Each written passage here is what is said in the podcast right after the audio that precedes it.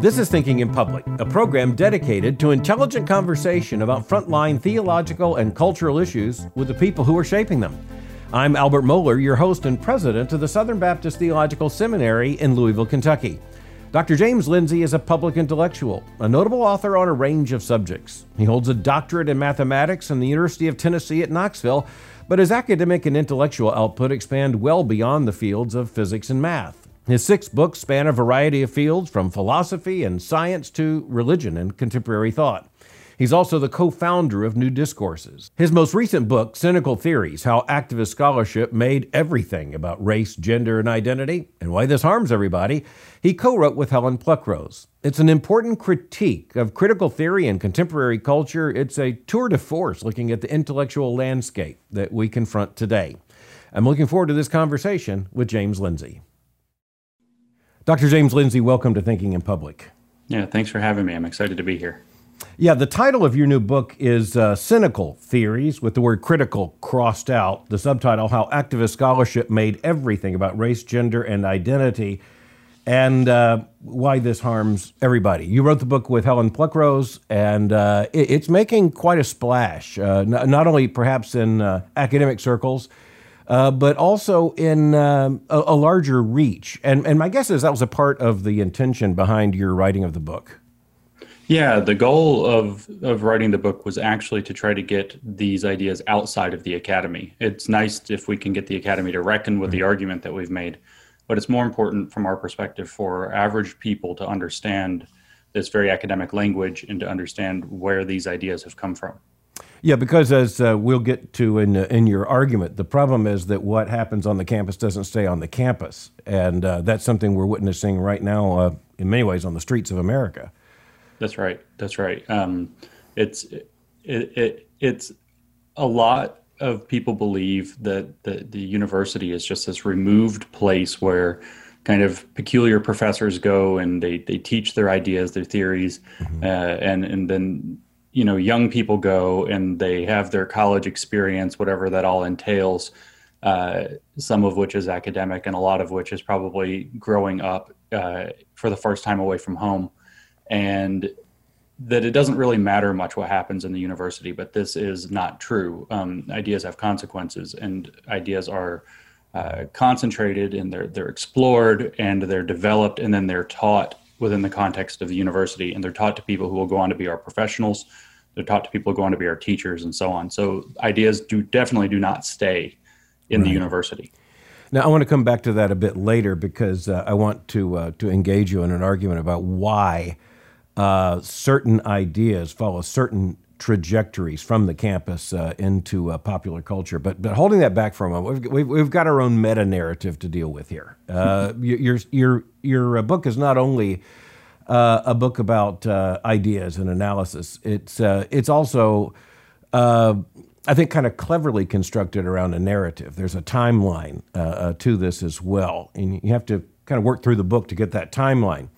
But uh, that timeline has a great deal to do with uh, with my life. Uh, I'm age 60, and oh, so well. Uh, I I arrived at the uh, university campus just about the time a lot of this hit uh, on the shores of the United States, and I and I was in a particular place where I got it kind of full bore in the when I was 17, 18, 19 years old, trying to figure some of these things out, and you know the the language came uh, about postmodernism, and uh, and and that was really interesting to me because uh, as a teenager, trying to deal with intellectual ideas and uh, very interested in philosophy and, and theology, apologetics, just trying to figure this out. It was clear that modernity was uh, was not what the uh, the founders of the of the modern age had intended, and that was the the end of uh, kind of like Francis Fukuyama, the, the, the, end of history in their own sense. They thought they had arrived at this, uh, this kind of permanent moment uh, in the aftermath of the Enlightenment. Uh, clearly, by the 1960s, things were unraveling. That, that, that was not it. And they'd unraveled more quickly, probably due to the, the crucible of war, for one thing, uh, in Europe. But Europe had landed in the United States in a big way.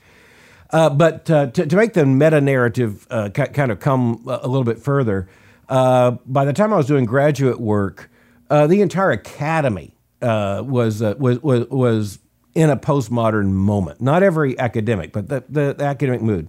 But then came the declaration about uh, 19, oh, I don't know, 99, 2005. Postmodernism's over. But I think one of the best arguments you make in your book is that postmodernism is not over, it was never over. That's right. In fact, I think we, we where we had the postmodern philosophers, uh, particularly uh, Jean Francois Lyotard, saying that we live in the postmodern condition, uh, and he wrote that in 1979. I think we now actually live in the postmodern condition, we, uh, and I think the internet has a lot to do with that. Um, the internet is sort of postmodernity's playground, if you will. Hmm. And so the yeah the argument or the arc of the book is not is to actually disabuse academics of the belief that postmodernism died and convince them that what happened is that it mutated or it changed. Yeah.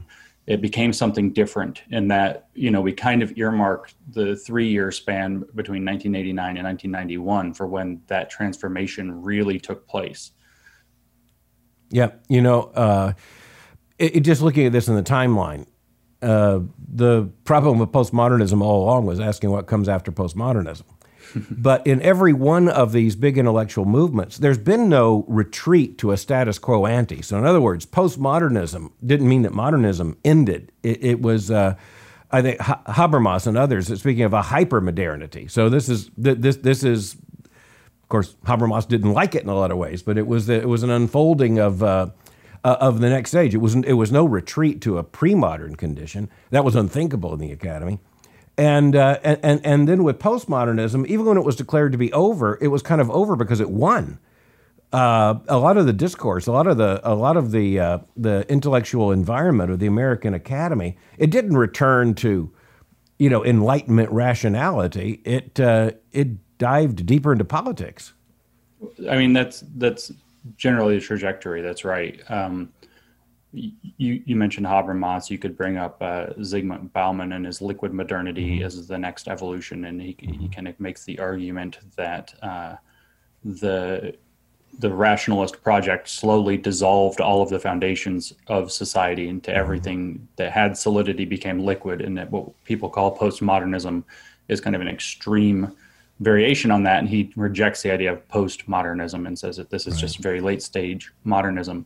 Um, my argument would be kind of to answer much of what you just said that that people and maybe even the people who are the architects of uh, liberalism in the first place, which is the is the philosophical foundation that gave rise to modernity, maybe didn't understand exactly what they were creating, and I don't think most people who who support uh, the free and advanced societies that we live in now fully understand that liberalism was always meant to be whether the architects of it meant that or not, it, it, functions. So functionally, it's always been a means of resolving conflicts between people who disagree.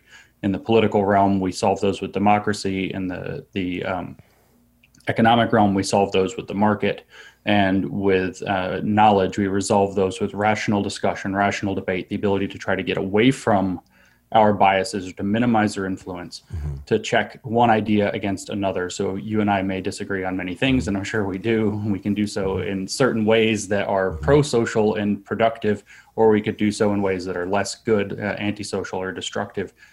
And as a means of conflict resolution, mm-hmm. liberalism allows you to forward your idea, me to forward my idea, you check my ideas, I check yours, and ideally we would be carving away wheat from chaff by that process and so my my thinking at this point is that the postmodernists in particular, but also the critical theorists who were working alongside them in, in some respects, historically speaking, not directly, um, misunderstood liberalism. And now that we find ourselves in a very postmodern condition, uh, most people seem to misunderstand what liberalism is. And again, just to be very clear, because we're Americans, we don't mean Democrats or anything right. like that. We mean the philosophical underpinnings of the Declaration of Independence, right. classical liberalism, even the Magna Carta, you know, Thomas Paine, all of these, yeah. uh, John Locke, and so on. Even the Reformation, as a matter of fact. Yeah. Lots to talk about here, but as as we're thinking about postmodernism and having this conversation, we need to define the terms, uh, j- mm-hmm. just in general terms. A rejection of the meta narrative you mentioned, Lyotard uh, and that's the idea. There's no all encompassing narrative to which all human beings are ultimately accountable uh, and uh, it gives the world meaning. Um, and, and, so that would mean, in one sense, the eclipse of Marxism and Christianity, uh, the the the meta narratives uh, of of the West in particular. Uh, but th- but that gets me to another point that I've I kind of intuited as a teenager trying to look at this, and it's it's been demonstrated again and again to me as I, I look at the history of thought in the West. Um, after the Enlightenment, people put these, in the Enlightenment itself, they put these extraordinary hopes for human liberation in some new way of thinking, but that liberation never comes. And so, one of the things, uh, you know, it, you, you look at Derrick Bell, and, and so he's extremely critical of the civil rights movement because it didn't bring about the liberation that, uh, that he thought would come. The, uh, the philosophers of the Enlightenment, well, their grandchildren thought the Enlightenment didn't deliver. And so, you know, postmodernism said, uh, you know, all the meta narratives of the modern age didn't deliver. And, and now you've got the what you call reified postmodernism, uh, in which case you've got the grandchildren of the postmodernists saying postmodernism didn't deliver. There's a lot of frustration here. That's right. And that's in fact why we called the book Cynical Theories. Hmm. Uh, our understanding of what you've just described is that the theorists who, especially the postmodernists, who were very mm-hmm. uh, frustrated. I, to characterize the postmodernists very briefly as a, as a set of people who were working in a particular time and place, they were Marxists who saw Marxism failing. So they couldn't believe in liberalism, they couldn't believe in Christianity, they couldn't believe in capitalism. And now the thing they did believe in had also failed them. So they were very, very pessimistic. But what we constantly see with this rejection of meta narratives and, and, and so on is this this this tendency to look at these ideals like they're going to like like there's a faith that they are supposed to deliver right everything perfectly and it's very easy to become cynical when reality slaps you upside the head and says things aren't that simple um, my co-author helen is very uh, eloquent at saying that the postmodernists would have had a more reasonable case if it were true that the moment liberalism arrived on the scene, then everything was supposed to be liberal. Right. But that's, of course, that's absurd. And there's a very strong feeling that that's almost how they think about the world. Oh, so now, you know, we have the Civil Rights Act, so racism is supposed to just go away. That's not realistic. Uh, the, the question and the reason, and we saw this particularly in Foucault's genealogies, um, but you can you can see it in the 1619 project today. You can see it in essentially any of the analysis that we talk about. There's this assumption. also, I should bring up the idea of positivism with science. That there's this belief that science is very scientific era in the 1940s and 50s. You know, you can even think of those um, television and radio programs where they have that voice, you know, the 1950s voice. I even say that, and you know what I'm talking about. We have science Absolutely. and we are going to go to the moon. You know, it's got this very self certain thing. And if if we had the expectation that that that now meant that all the problems were were going to be solved, and maybe the the tones of voice and the attitudes of the the spokespeople gave that impression, then there would be something more reasonable in postmodernism. But this is mostly a cynical read of one step from another. You can take, say, uh, Michel Foucault's history of sexuality, and he says, "Oh, well, mm-hmm. Christianity got it wrong. Then we moved into sexology, and that got it wrong, and then we moved into this kind of criminal thinking about it, and that got it mm-hmm. wrong, and so we're always going to have it wrong. But at no point do you ever see this this. Well, you know, we're still not perfect, but we got it better. You, you right, never have right. that kind of an admission, um, which I think is is core to the liberal project. Which is why I, I mean they they always say that it's it's supposed to be radicals or whatever revolutionaries up against the status quo but in liberalism, if you understand what it does, there is no status quo. There's always a perpetual right. state of learning and using that learning to reflect on society and hopefully do better by it. Yeah, the uh, the the postmodernists, and uh, and here I'm talking about the the ones who are self consciously uh, a part of postmodernism, uh, especially in the the 70s and 80s. Uh, they they were filled with enormous frustration, and I think a part of that is because. Um, you know, you had the failure of Marxism as a communist revolution on the part of the proletariat over economic issues. It didn't happen in Western Europe. But you know, I was just reading the other day Rosa Luxemburg and reminding myself eh, that that uh, that frustration came really early. You know, it's so early that Lenin had to deal with it. Why was there no revolution in the most industrialized city uh, you know, on on the planet, which was London at the time, and and, and in particular, why was there no Marxist revolution in Germany? Uh, because it, it it would have made philosophical sense that it, it, would have happened there, and so you have this enormous frustration with uh, communism not working. And then I want to fast forward just for, for the sake of, of uh, clarity and time here. Uh, I arrived uh, on a college campus in 1977, and uh, it was a, a, secular university. I spent a year as a faculty scholar at a university in Florida. And uh, Florida was doing a pretty clever thing back then, they thought. You still had mandatory retirement for academics in, in 1977. And so the state of Florida basically sent teams up to places like Harvard, Yale, Brown, and uh, went to professors about age 65 and said, "Hey, why don't you come work in Florida? You know, uh, join this new university faculty, and uh, you, you, know you can basically end up retiring in Florida. We'll pay the bills." And so I, I, got all these professors from the Ivy League, in particular, and other places, who ended up in this university, and uh, and it was the first time I heard this, James. Uh, they, they, were saying, "Look, uh, here here's the deal. It is clear that the consumer suburban." society of the rationalized West is never going to allow for or facilitate the rising up of the proletariat in a Marxist uh, revolution, as in uh, classical Marxism. But that's okay. Uh, because there's another way for this to happen. It won't be from the bottom up like the proletariat. It's going to be from the top down through the institutions. And, and so I, I'd not heard the name of uh, of Gramsci at that point. But uh, it, it, was basically, you know, Rudi Dutschke and, and uh, the long march through the institutions. And so they, they were saying, look, what we're going to do is take Marxist analysis and, and, and, run it through all the disciplines in the academy and then, and then through all the institutions. Uh, but I think they thought that that was going to bring you know, an immediate revolution in society. I, I, think if, if, if my professors in 1977 saw America in 2020, they'd be very frustrated uh, you know, isn't there just that kind of frustration that every generation thinks they're going to deliver on this? I think that's probably right. I mean, the ever since especially the failures in the 1920s and 30s that you were speaking of, mm-hmm. there's been kind of a repeating cycle where various academics, who, to put it flatly, are a very bourgeois uh, class of people, have decided that they're going to figure out the right way. They're, they kind of appoint themselves like philosopher kings, and they're going to figure out the right, right way to teach everybody to think. They're going to give them a critical consciousness, and that will change everything. And so there's these kind of cycles of, of very bourgeois theories that, that don't really connect to reality.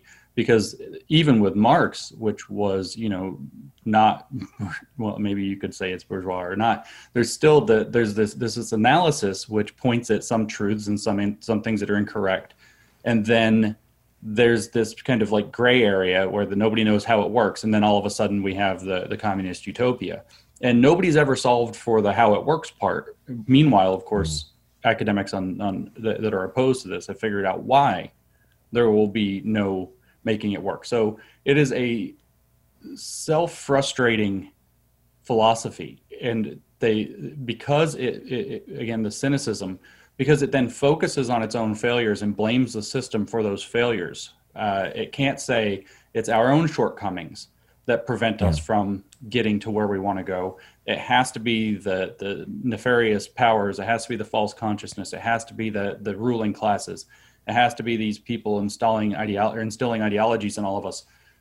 They are unable to understand that the source of their own frustration is themselves and then they're able to project that outward. And so the frustration mounts and it kind of goes in these cycles where then eventually it bursts out onto the scene as we're seeing in 2020 as we saw in 1968 um, i think that this is a, a pretty cogent analysis of the the genus of the problem as opposed to just the species that we're dealing with at present but one, one might argue in retrospect that the most surprising aspect of all of this is that uh, critical theory itself would uh, would would emerge as a conversation, uh, rather necessary conversation in, in the United States, and necessitate your book.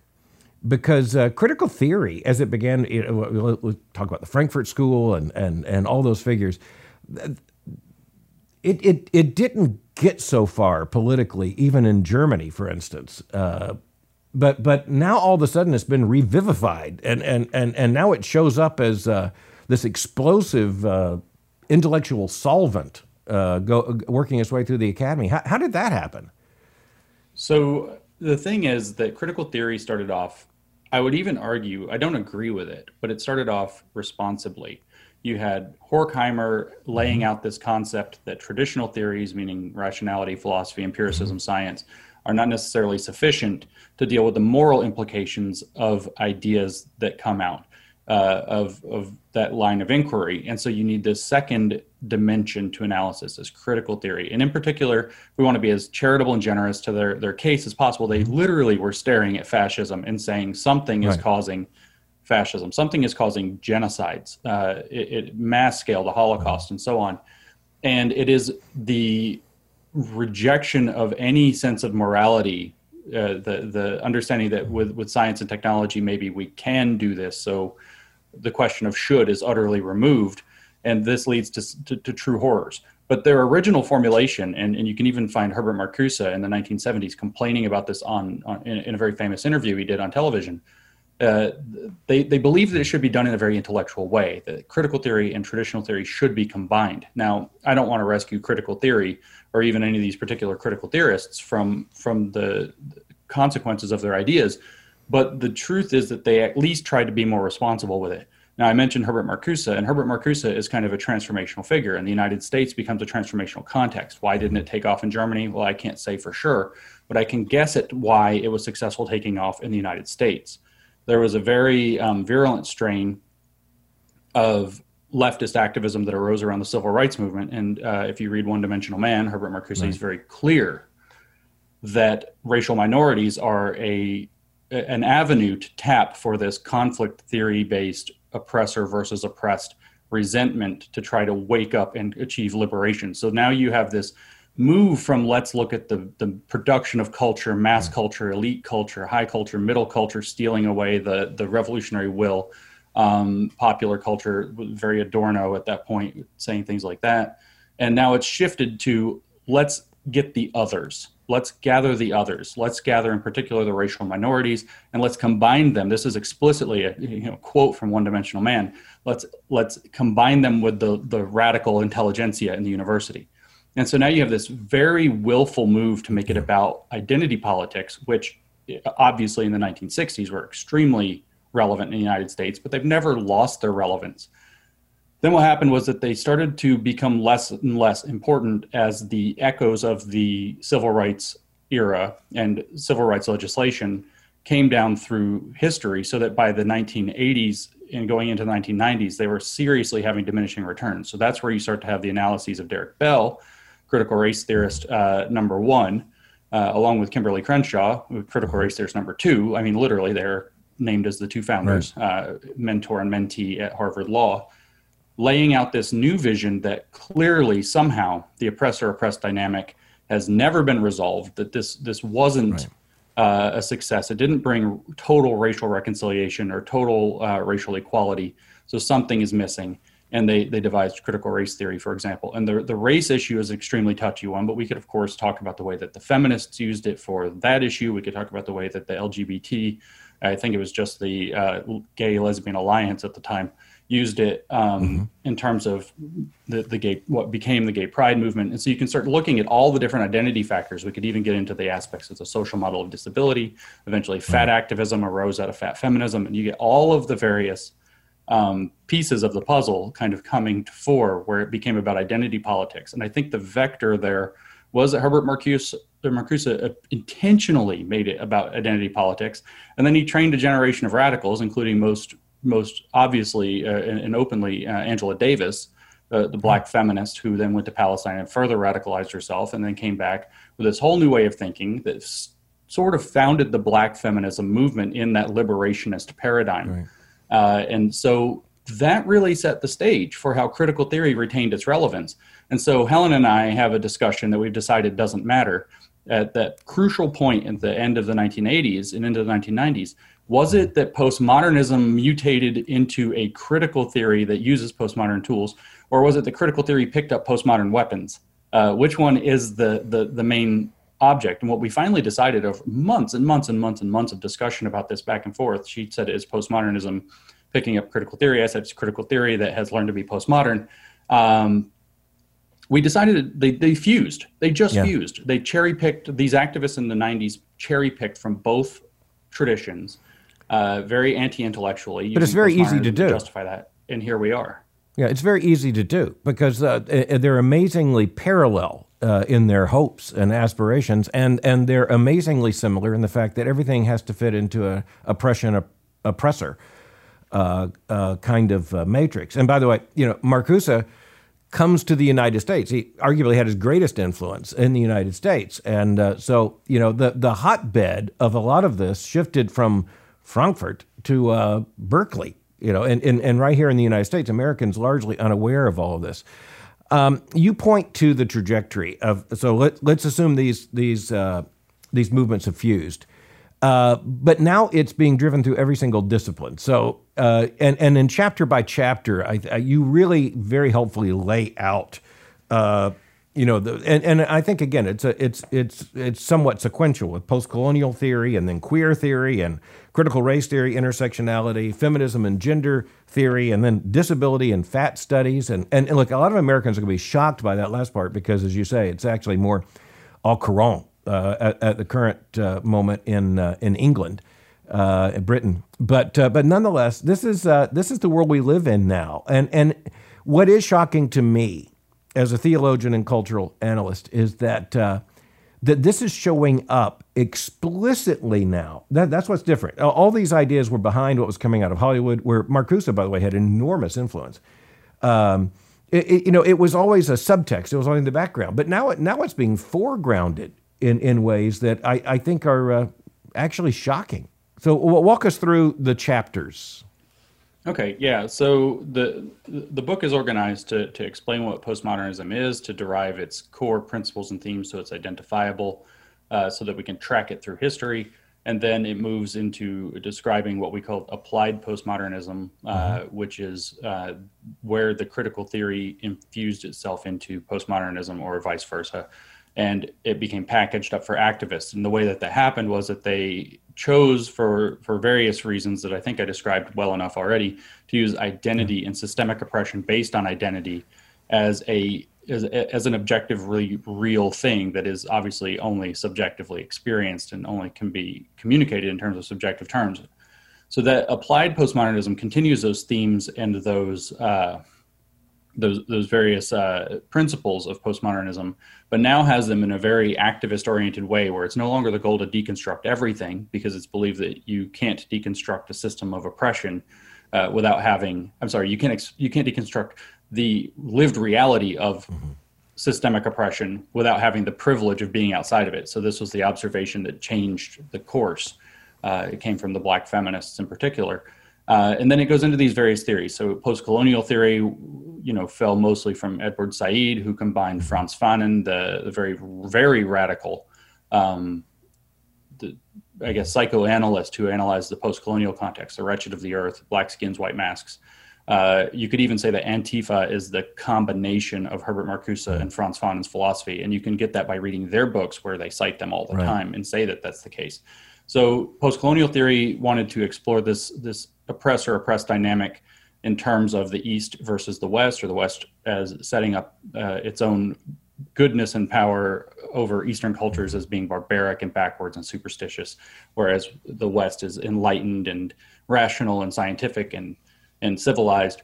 And it used a very uh, both Foucauldian and, and, Derridian analysis to try to flip that around. Uh, uh, Edward Said's book was called Orientalism, and he right. said that this construction is Orientalism, which was a very rhetorically and politically savvy move because the people who studied uh, outside of the Western context called themselves Orientalists in a very neutral way before that. So he therefore rendered all of his critics. The United States State Department had an entire department basically known as the Orientalists. I mean, yeah, and, and yeah, it, yeah, exactly. So yeah. he he very savvy move, and then.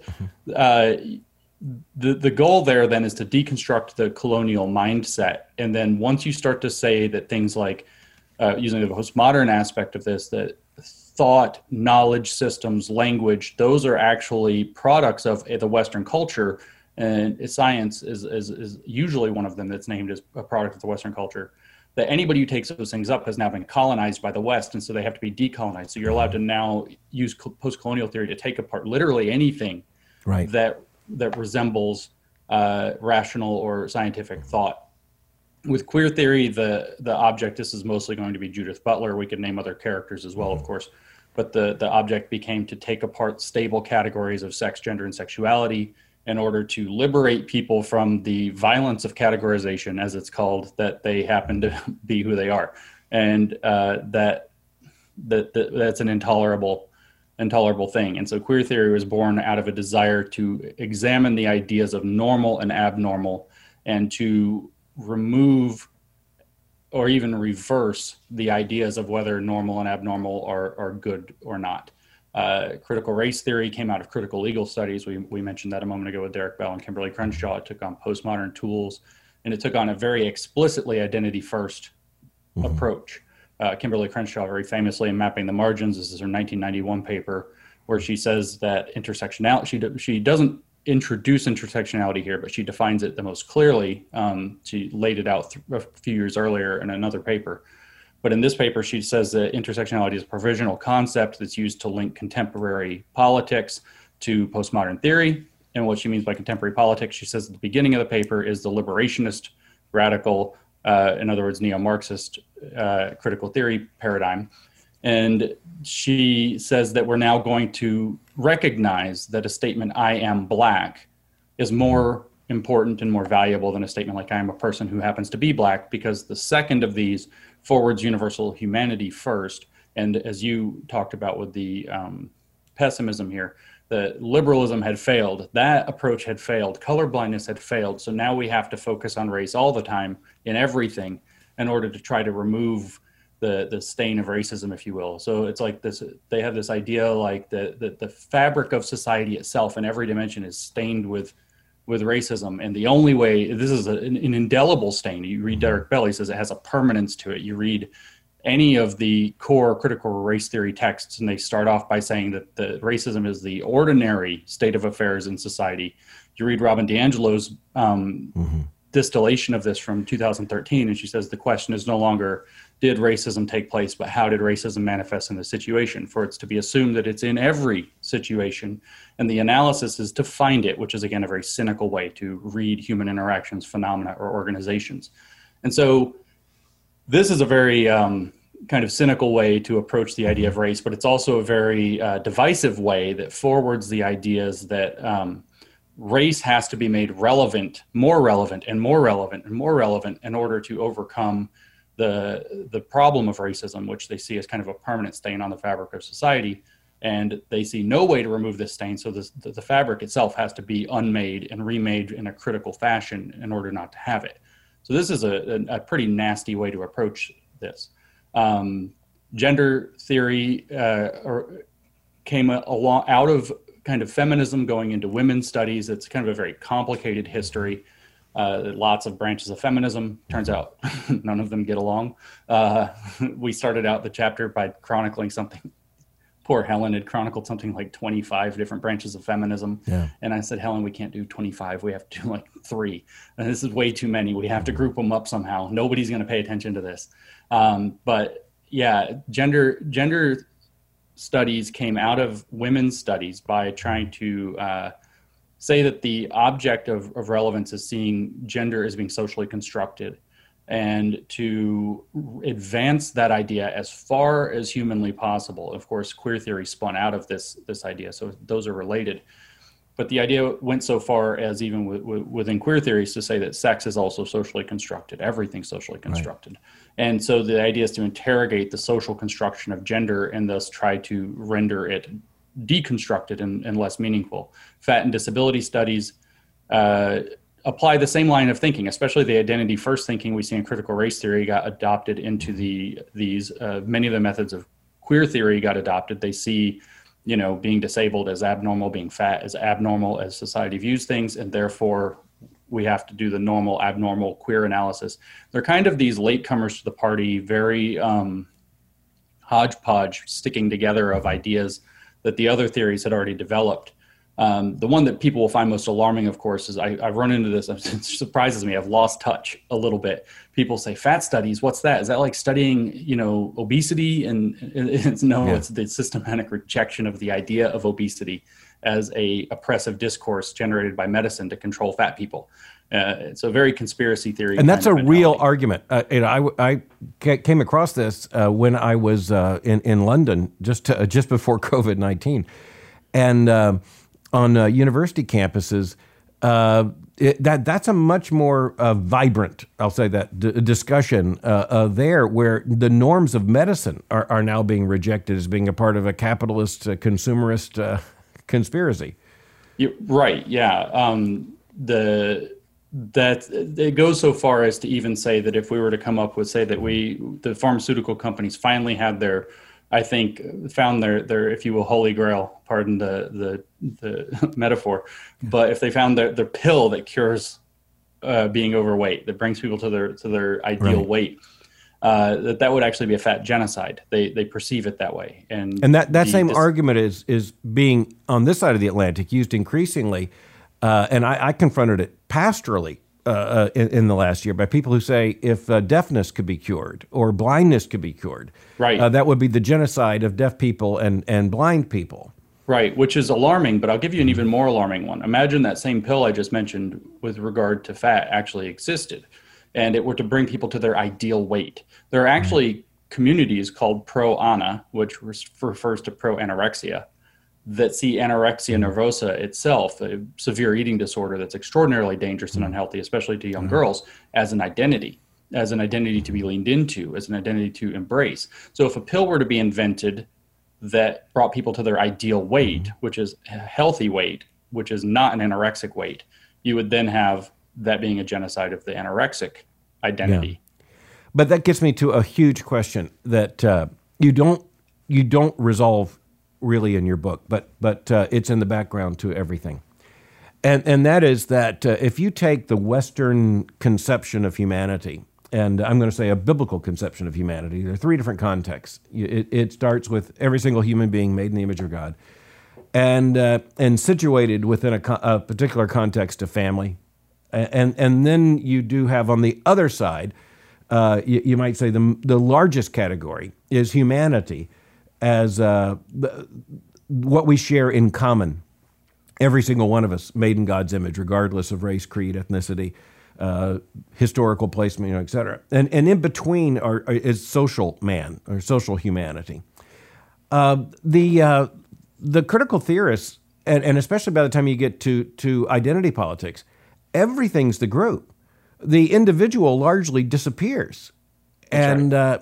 Uh, and, and Western liberalism, and by that we mean the Western experiment in ordered liberty, as in the Declaration of Independence, is built upon um, an understanding of the, the importance of the individual and the concern the individual is going to be crushed by the society. But now, the individual disappears into these group identities.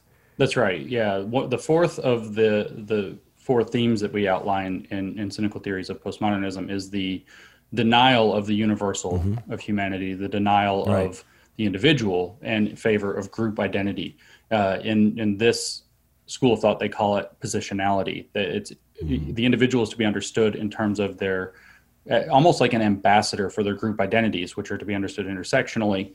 And so all of your relevant group identities, which mix and match, are relevant, and you have to recognize as an ambassador of those groups that you're not an individual, but rather you're a spokesperson. So you would have to say things like, say you were a black man, you would have to come out and say, well, as a uh, as a man, I have to kind of be, I have to, have to remain silent and listen to my my female com- compatriots. And as a black person, I can say that this has been my lived experience of oppression.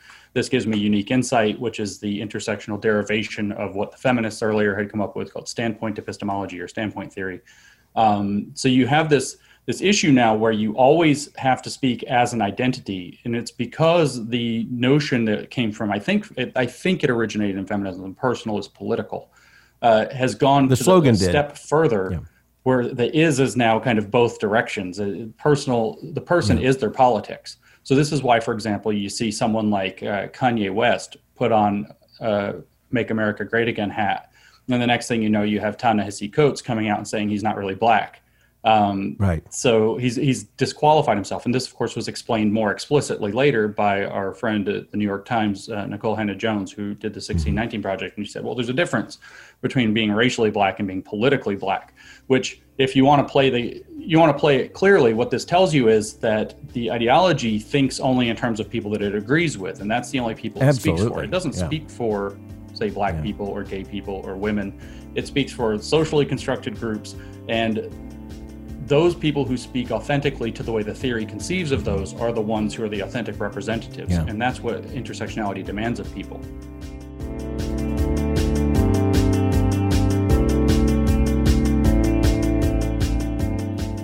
Most readers realize that every time you read a book, you're effectively having a conversation with the author or authors. That's particularly true in a book like this. And uh, now I have the opportunity for a conversation with one of the authors. And uh, that's an incredible privilege.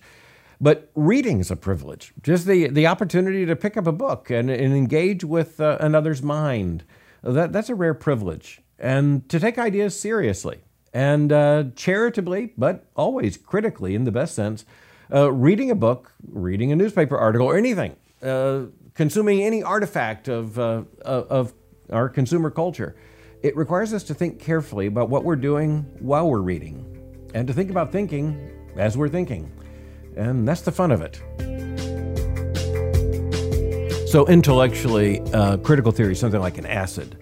And it reminds me of uh, uh, a parable that Daniel Dennett at Tufts University has has used, and that's the parable of the universal acid. It's uh, he talked about being a teenager and uh, imagining an acid that would dissolve everything, including the container that held it, and including the you know the the table in which it sat, until eventually the entire cosmos is is destroyed by this universal acid. And uh, I think that parable plays out here because we see it in real time. I mean, uh, the headlines this week are about uh, Ellen DeGeneres on the wrong side of history. Mm-hmm, uh, right. You know, because uh, this is exactly you can't stay on the left. Yeah. Go ahead. No, I'm sorry, I didn't even hear the last part because yeah, I mean, you, you you can't you you can't stay on, on the left. So Betty Friedan, uh, uh, the prophetess of uh, of second wave feminism, you know, by 1977, she's threatened with being kicked out of the movement because she's anti-lesbian, you know, and sees it as the lavender menace, you know, in and and and uh, you know Martina Navratilova is uh, is now on the wrong side of history uh, because she believes that uh, women, biological women, ought to uh, compete in women's sports uh, at, at the highest level. You, you can't stay all current on the left for long. That's right. Yeah, this is this is not an ideology that can be compromised with. A lot of people want to try to introduce, you know, a soft version of it or whatever. Um, they think, oh well, we can bring it in a little bit. We can use the use it analytically, but the centerpiece of the ideology is complicity with systems of oppression. That is the object at the, the very center. So I started off earlier saying ideas have consequences. That idea has a consequence, is that if anything that is uh, complicit with systemic oppression is bad, it's only a matter of time until they figure out a way that you are also systemic uh, complicit with systemic oppression. So you can't you can't compromise with this ideology.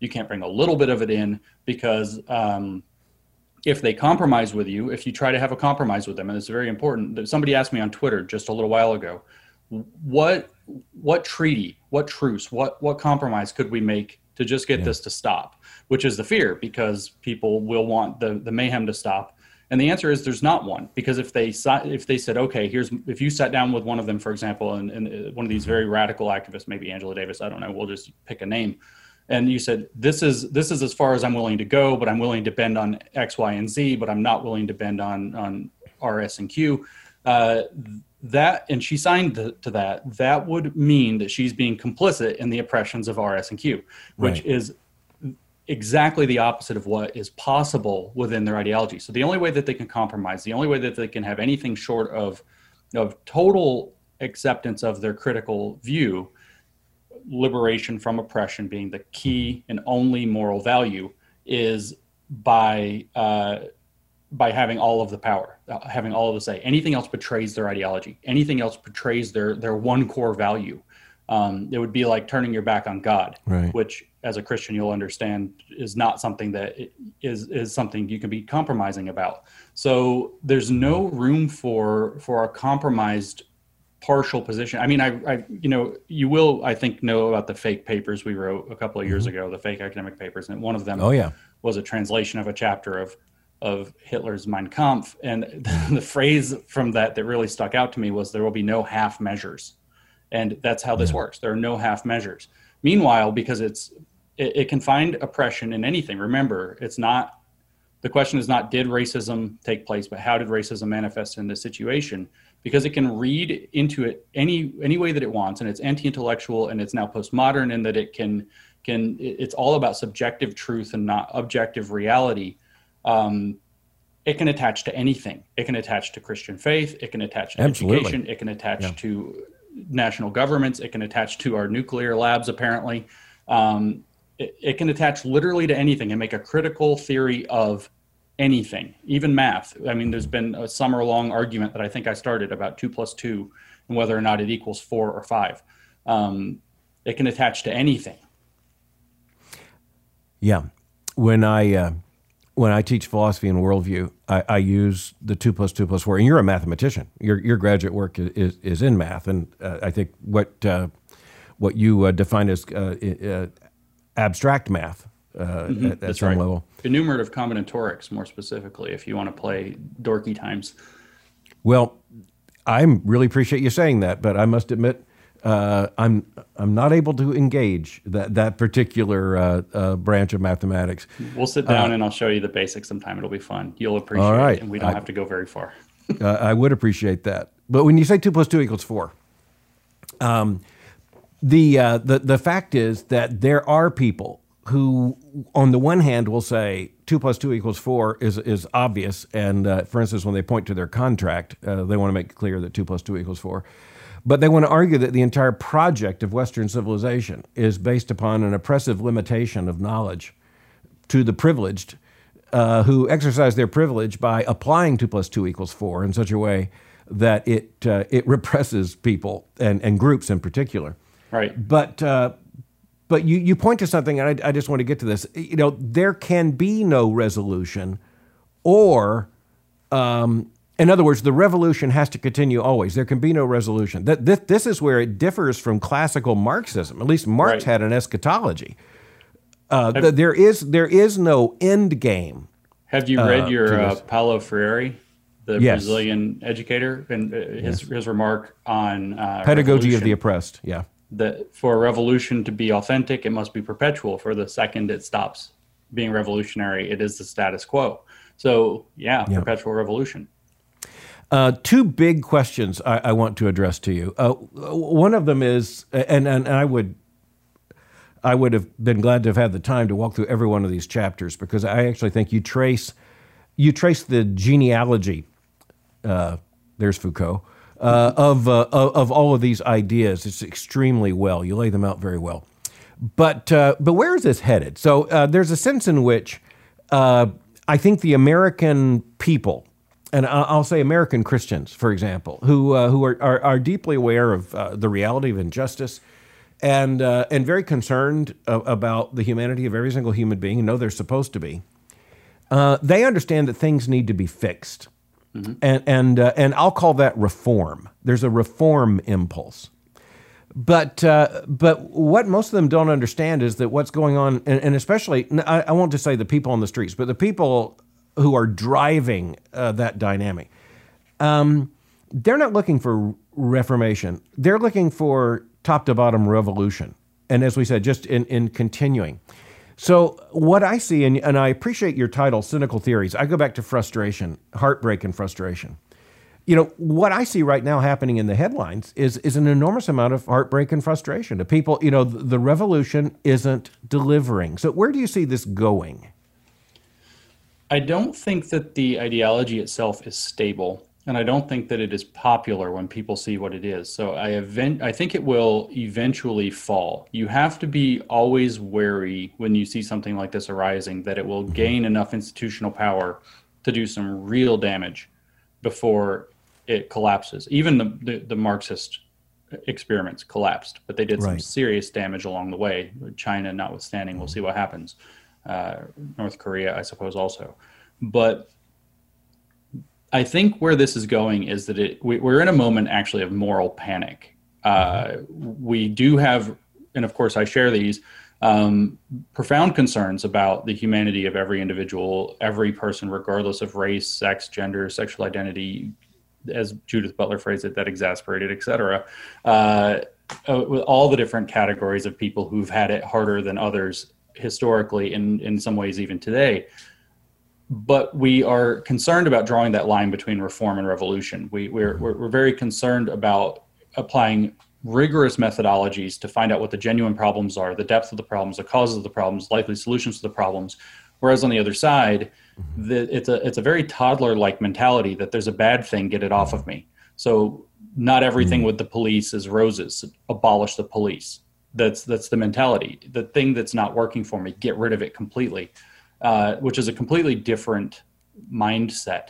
Um, so where I see this going is using this moral panic, using the narratives that are being spun, we can look at the Black Lives Matter situation, and of course, this, the, three-letter or three-word uh, slogan, not the movement itself, is is a truism. It's something that Absolutely. virtually everybody, we can't get everybody, but virtually everybody agrees with in the world today.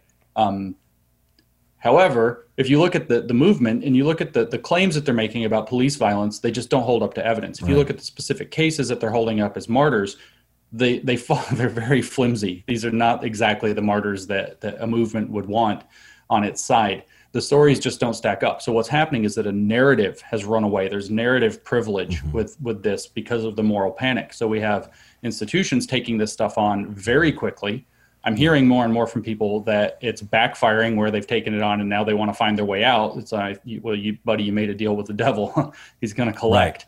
and that's right. the end of, of this is that it will in, infiltrate as many institutions as it can, which may go as high as our federal government. It's not impossible. It could happen here, as Absolutely. they say.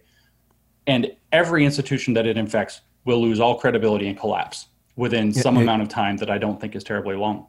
Yeah, it can't work. I mean, you see uh, American corporations trying to incorporate, no pun intended, incorporate this and uh, it, and, it, it doesn't work. Uh, so, uh, for instance, there was a New York Times uh, article the other day about uh, inclusivity officers, and their tenure is incredibly short at all these Fortune 500 corp- corporations because they can't deliver, uh, you know, what's expected. they they can't bring about a revolution as as basically their job description and and it doesn't work. Uh, I have a conversation with books all the time. I've, I've got a fountain pen in my hand and a red marker at, at hand. And uh, so when I read your book, you had one point at the, at the, in your conclusion where you said, you know, we have to avoid this being institutionalized. And uh, I just wrote a giant how in the margins. Well, uh, we, we were a little more optimistic when we wrote that yeah. chapter, you know, before this riot stuff started. Um, and the answer, what we've seen successfully, is is consistently being able to stand up and say uh, to, to stand for, for, for universal principles and individual yeah. principles. Uh, whether if it's in say an institutional setting and somebody says, "Well, this institution is racist," the what has worked and it does not work mm-hmm. easily. I don't want to give people this, "Oh, it's just a magic wand and it works," but it's to demand evidence. You say the institution's racist, bring the evidence, yeah. and we'll evaluate it and let's see the, the totality of the evidence. Let's let's weigh it out and let's have you know whether it's a conference or whatever we have to have to hear the voices. And we do say in the last chapter that we need a humbler liberalism. We need to listen right. more. Uh, we liberal liberals throughout history have i think that the, the big takeaway from this whole movement is when you see this frustration and this anger there's a mm-hmm. legitimate side to it as well which is people don't feel like they're being heard. So we can all learn to listen better. We can all learn to bring people yeah. to the table and listen more but then it has to come down to objective standards. Where's the evidence? We have to have evidence. If we're going to change the organization around your claim of racism, we have to have evidence that the majority of us can agree that a reasonable person, if we use the, the term from law, reasonable person right. standard, would agree that this constitutes a problem. And then let's figure out why that happened, how it happens, and what we can do that might actually work to deliver the, the answer. When it's in a kind of an individual context, it's a little bit different, uh, where you're not you don't want to necessarily demand evidence but let's say that uh, you know somebody comes to you with this. It, it, the principle ultimately is secularism, which protects faith from state encroachment and it protects the individual from the encroachment of faith and that they don't necessarily believe. So if a Muslim imam comes to you and they start preaching at you, you, you can say, listen, brother, I respect your right to believe that. And I'm glad that that's working for you. And I have a different set of commitments that I'm going to, to uphold. So in this case, somebody could come and say, well, what you just did, don't you think that's a little bit racist? And it's the reply is, well, I have a different conception of racism, and I feel like uh, I have every right to have a different conception of racism, just like you have yeah. the right to have your conception of racism. And when we start thinking in terms of this, uh, very, it, it's technically secularism. It's the, it's the, right. in a sense, the beating heart of liberalism is that each person's matters of private conscience get to be their matters of private conscience. If they want to form a community around it, that's a matter of willful inclusion. If you want to form a church, please do. Go practice your faith within, you know, limits of the law, of course. Let's not have sacrifices or whatever else obviously. Um, but you get to practice your faith as you will, right? And so this seen as a faith, just conceptually, not necessarily legally, immediately starts telling you what to do.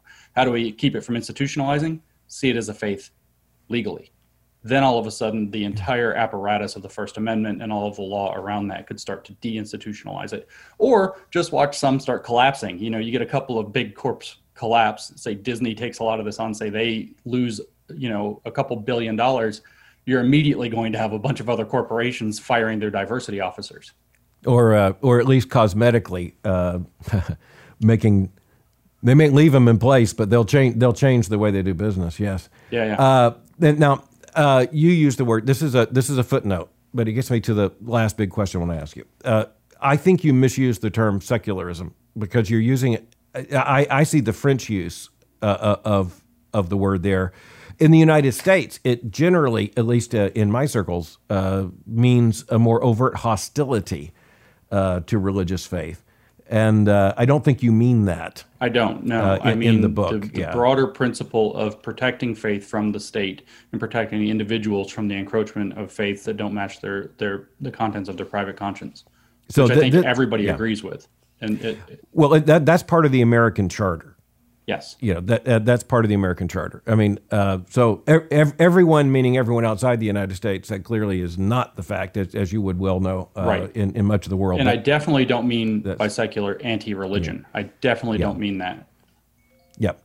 All right. So then um, the, the, the final question I want to ask you, and I ask this in, in, all honesty because I agree with so much of your book. In fact, all the all the, the major points of analysis. But you write from a different from a different worldview than, than my own. I'm a uh, an evangelical Christian, uh, and, and, you write as a, as an atheist. Uh, right. in, in, and you've written two books uh, on that. So one of the things I appreciate most about this book is uh, is your affirmation of truth uh, as a category, and your diagnosis of the problem of defining everything as socially constructed and, and theorizing everything and problematizing everything. Um, so, so, uh, and I, I, mean this with all sincerity. Where, where do you ground truth? And, and by this, I understand two plus two equals four. But in a lot of our disputes right now are moral. Where would you point to uh, the the true epistemic uh, authority for for morality and adjudicating that in a society? Right. Yeah. Morality is a much a very complicated question. It is it is very difficult. So the, the, the broad answer to your question, of course, of where do I, how do I ground truth? Mm-hmm. If we want to put it in more familiar terms, I might say Spinoza's God, but in general, it is the correspondence theory of truth. That if right. we go out, you and I, we have very different worldviews, we have very different understandings of things, but if we perform the experiment, then you know a simple experiment or a complicated experiment we're right. going to get roughly the same result and if that's happening then we can provisionally use that as as a truth um, when it comes to morality we are now in a very complicated mm-hmm. very complicated in, uh, sphere human beings psychologically human beings sociologically are very very complicated systems and i believe the sciences sociology psychology and so on that study these things are in their infancy. They're almost, if we look historically at, you know, sciences like geology, you know, they were arguing like literally with cancel culture. they're arguing over whether the seafloor basalt rock was a product of volcanism or whether it was a product of something precipitating out of the ocean. It was the volcanists versus the uh, Neptunians, which sounds almost like a cartoon now. Um, but there was this, this, very violent conflict between academics before geology became an actual science. And then Lyell very famously said, look, we're just going to go look at the rocks. And they spent 20 years, they formed a conference that we're going to set aside their biases and they're going to, to the best that they can, they're going to look at the rocks and see what the rocks tell them. And then a more mature science of geology was born and has matured ever since. Well, psychology and, and, and sociology are extraordinarily immature sciences still. We, we barely, barely understand what's going on. And we're still caught up in ideas like is the point of learning about the world to understand it or to change it, uh, to, to echo Marx. Um, and without having a very robust science of psychology and sociology, we do have to do a lot of approximating. And that's part of why I think that the principle that we just discussed of secularism is so important is that you are perfectly entitled to your beliefs that morality comes from to say the Bible, for example, I think is the right answer for you, uh, or or your relationship even with with Christ as you understand Him through the Bible and through through the other theological writings. And I can say that I derive it from my experience with other human beings and what leads to positive outcomes and what leads to negative outcomes. And I admit that's in a very blurry way, and that we can sit down in communication with one another because we believe that there is something that is moral we believe that there are Indeed. generally right answers mm-hmm. to moral questions. And your views can inform mine and my views can inform yours. Maybe it helps you deepen your understanding of theology to talk about, you know, something from neuroscience. And maybe it helps me deepen my understanding of humanity by listening to a theologian uh, and, and to, to even read the gospel, for example. And so I think that this is the, the dividing line, right? That on the one side of this, we have this attitude mm-hmm. where we can uh, say that we we do believe that there are there are answers to these questions. We believe that there may be easier or harder to to get to, or there are different ways to get to them, and we can use them to mutually inform one another. Versus everything is almost relative, which is what we see with this critical social justice Absolutely. ideology. Uh, within postmodernism, of course, it was more or less that everything is relative.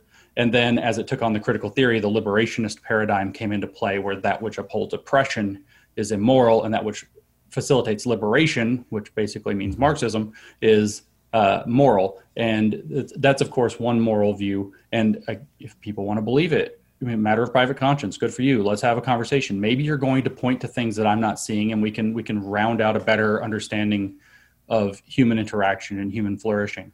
But I mean, that's a very broad answer to the question. I don't have something to just say, you know, well, God is the objective standard, and I can point to that. But I'm also definitely not a subjectivist um, Spinoza's God is pointing to the world to try to understand it the yeah. best we can. Fascinating discussion. I would look forward to uh, having uh, further discussions with you as uh, as that becomes possible. But you're an intellectually honest man, and I think you've made an incredible uh, case uh, in this new book you've written with Helen Pluckrose, Cynical Theories. So, uh, James Lindsay, thank you for joining me today for Thinking in Public. Yeah, thank you so much. It's a, a great conversation, Al. I appreciate it.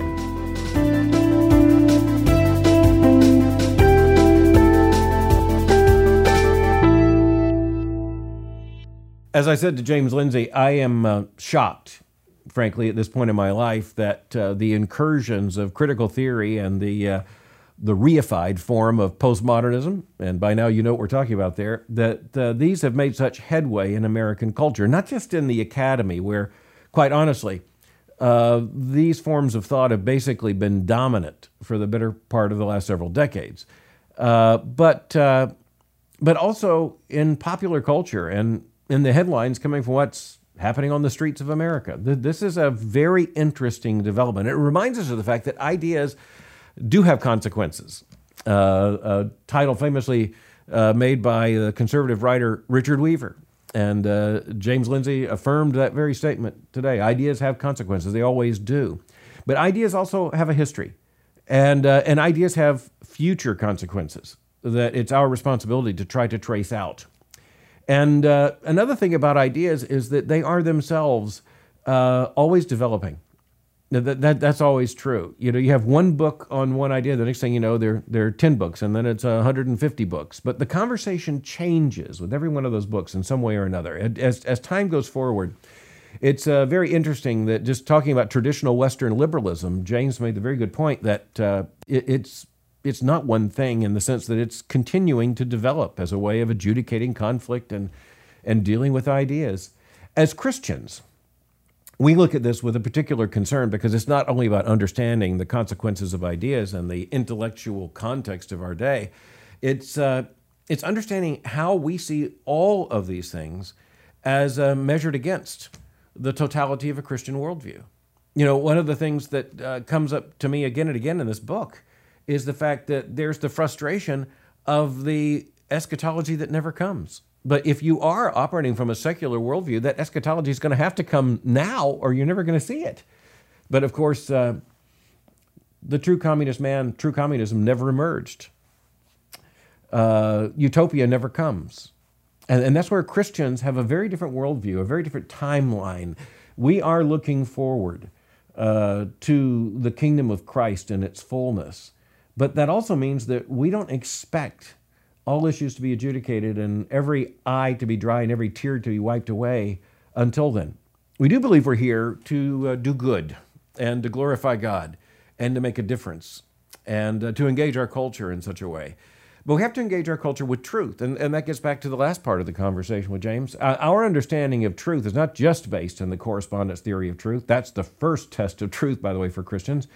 But it's that when we talk about morality and uh, when we talk about uh, issues of our, our uh, ultimate theological concern, uh, we actually believe that they correspond to objective reality, the objective reality of the self existent God. And uh, yes, uh, this takes us down to the authority of Scripture. So Christians are going to read this book uh, and should read it very sympathetically and very appreciatively as an incredible indictment of uh, what's happening in intellectual culture on both sides of the Atlantic. And it needs to inform how we think, how we observe. It needs to inform our church life. Uh, it needs to inform our, uh, our engagement with the political and moral and cultural issues of the day. It needs to inform how we think about the academy and sending our kids to college. Uh, it, it, it, needs to alert us to uh, how we talk and how we hear other people talk. Uh, but we will also realize that uh, that this particular book is written from a, a defender of uh, not only Western liberalism in the in the more historic sense, but also of uh, of issues that uh, are uh, more contemporary than anything the the founders of of historic modern classical liberalism would have imagined. LGBTQ issues, you know, for example. And, uh, and so Christians are going to have a very interesting conversation with this book, but it's really important.